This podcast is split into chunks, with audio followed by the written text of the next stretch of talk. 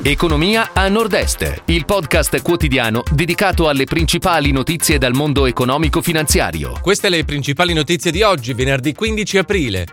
Contribuenti del Nord-Est nella top 10 dei Paperoni. Atlantia, l'OPA totalitaria edizione Blackstone a 23 euro per azione. Fincantieri, contratto per due navi settore eolico. In Trentino, l'impatto più alto sui costi dell'energia. Nasce un nuovo polo energetico agricolo nella Marca. Gli esercenti funiviari hanno perso il 15-20% di fatturato. Tecnologie 4.0. In arrivo fondi per il Nord-Est. I contribuenti del Nord-Est nella top 10 dei Paperoni. I dati diffusi dal Ministero dell'Economia e delle Finanze sui redditi del 2020 evidenziano che in Italia, in piena pandemia, il reddito imponibile pro capite è stato di 19.796 euro. Si confermano al primo posto i cittadini della Lombardia, seguiti da Emilia-Romagna e Trentino Alto Adige. Più in basso si classificano Friuli Venezia Giulia e Veneto. Atlantia, l'OPA totalitaria edizione Blackstone a 23 euro per azione.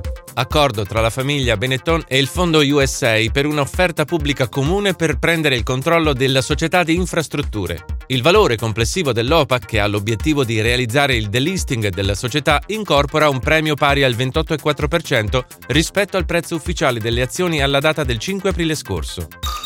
Fincantieri, contratto per due navi per il settore eolico. La controllata del gruppo triestino Vard ha firmato con la norvegese Norwind Offshore un contratto per la progettazione e la costruzione di due imbarcazioni. Le parti hanno anche concordato nuove opzioni per due navi aggiuntive. Il valore dell'accordo non è stato ufficializzato ma si valuta intorno ai 100 milioni di euro. In Trentino l'impatto più alto sui costi dell'energia, conseguenze più marcate che altrove per l'aumento dei costi dell'energia, catene di fornitura più robuste e diversificate, una più forte resilienza. Sono queste le principali evidenze relative allo scenario in Trentino emerse dall'indagine diffusa da Confindustria per valutare le principali ripercussioni del conflitto tra le imprese nazionali. Il problema dei costi dell'energia nella provincia risulta accentuato rispetto a quello dei costi delle materie prime. Nasce un nuovo polo energetico agricolo nella Marca. L'intesa tra NLX e Borgoluce, una delle più importanti realtà agricole venete, si inserisce nel quadro dell'accordo siglato lo scorso anno con Confagricoltura. Si prevede l'installazione da parte di NLX di tre impianti fotovoltaici per una potenza massima di 569 kWh. L'autoproduzione da fonte solare contribuirà a ridurre i consumi energetici annuali, evitando le emissioni in atmosfera di oltre 300.000 kg di anidride carbonica l'anno.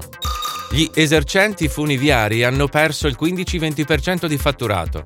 Si è svolto ieri a Bolzano il tredicesimo convegno degli esercenti funiviari dell'Alto Adige e del Tirolo. Il fatturato è diminuito del 15-20% rispetto all'inverno 2019-2020, ma guardiamo al futuro con fiducia ha detto il presidente dell'Associazione Esercenti Funiviari dell'Alto Adige, Helmut Sartori. Sui bilanci pesano i prezzi dell'energia significativamente più alti, l'aumento dei costi del personale e il minor fatturato a causa del Covid.